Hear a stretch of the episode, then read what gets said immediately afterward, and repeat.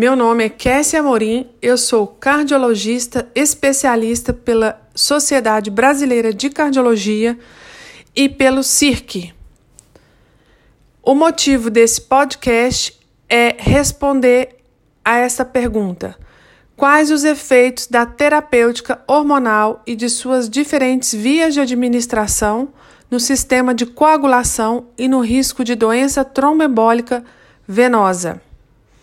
Define-se doença tromboembólica venosa ou tromboembolismo venoso como a condição em que um coágulo sanguíneo, um trombo, se forma dentro de uma veia profunda de membros inferiores ou pelvis, o que corresponde à trombose venosa profunda, TVP, ou quando o trombo se desloca e alcança a artéria pulmonar, levando à embolia pulmonar. A doença tromboembólica venosa apresenta incidência aproximada de uma em cada mil mulheres pós-menopáusicas por ano, com mortalidade em cerca de 10% dos casos. Com base em estudos observacionais e ensaios clínicos randomizados, evidências consistentes indicam associação pequena, mas clinicamente relevante entre terapia hormonal e risco trombótico. Nível de evidência A. Dados do estudo Women's Health Initiated Why mostraram 18 casos de TEV adicionais por 10 mil mulheres ano no grupo de usuárias de estrogênio e progestagênio e sete casos adicionais por 10 mil mulheres ano no grupo que usava estrogênio exclusivo. Nível de evidência A.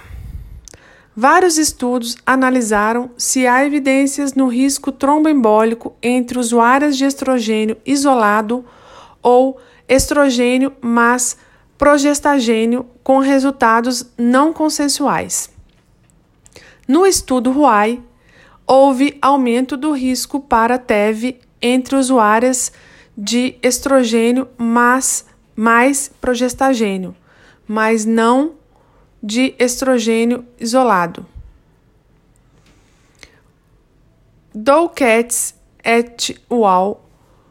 relataram um risco relativo para a TEV cerca de duas vezes maior em usuárias de terapia combinada em relação a usuárias de terapia hormonal isolada, enquanto as que usaram apenas é, a terapia isolada não diferiram das não usuárias. Mais recentemente, Bergendal e colaboradores evidenciaram resultados semelhantes apresentando aumento do risco para TEV de quase três vezes em mulheres usuárias de terapia combinada quando comparadas a não usuárias. Odds ratio de 2,85, 95% de intervalo de confiança. Enquanto mulheres em uso de estrogênio isolado não apresentaram diferenças no risco em relação a não usuárias. Nível de evidência A. Odds ratio 1.31, 95% intervalo de confiança.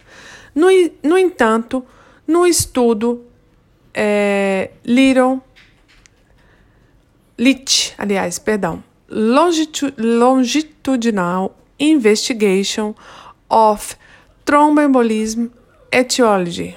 O risco relativo para a TEV foi de quase duas vezes nas usuárias de, de terapia hormonal, sem diferença entre o grupo com terapia hormonal isolada, exclusivo, ou com a terapia combinada, similar ao resultado obtido em meta-análise prévia para risco de TEV, nível de evidência A. Por outro lado, o tipo de progestagênio pode interferir no risco de TEV. o estudo STER encontrou diferenças no risco de TEV no grupo de estrogênio isolado em comparação ao grupo que utilizou terapia combinada quando o estrogênio era derivado do grupo norpregn... norpregno. Norpregna, norpregnano. Norpregnano. Perdão. Outro estudo que avaliou o risco entre os diferentes tipos de progestagênio foi o de Sweetland, que observou maior risco com as terapias combinadas com acetato de medroxprogesterona quando comparados àquelas com noretesterona ou norgestrel. Nível de evidência B. Tais estudos sugerem que o risco para TEV pode diferir conforme o progestagênio utilizado e que a progesterona micronizada e derivados pregnanos podem ter menor risco de acordo com o estudo STER, nível de evidência B. A tibolona, um esteroide sintético com ações estrogênica, progestagênica e androgênica, não demonstrou elevação no risco de TEV quando comparada ao placebo. Nível de evidência B. O risco de TEV surge logo após o início da terapia hormonal, nos primeiros 1 a 2 anos, e a magnitude do excesso de risco parece diminuir ao longo do tempo de uso. No estudo ROI, o excesso de risco de TEV associado com terapia combinada ou isolada, exclusivo, foi menor em mulheres que iniciaram a terapia hormonal antes dos 60 anos, comparadas às mulheres mais idosas que iniciaram a terapia hormonal após os 60 anos. Para aquelas mulheres com idade entre 50 e 59 anos, houveram sete casos adicionais de TEV por 10 mil mulheres ano para o grupo que utilizou terapia isolada exclusiva de estrogênio. Tais riscos são considerados categoria de risco raro, nível de evidência A.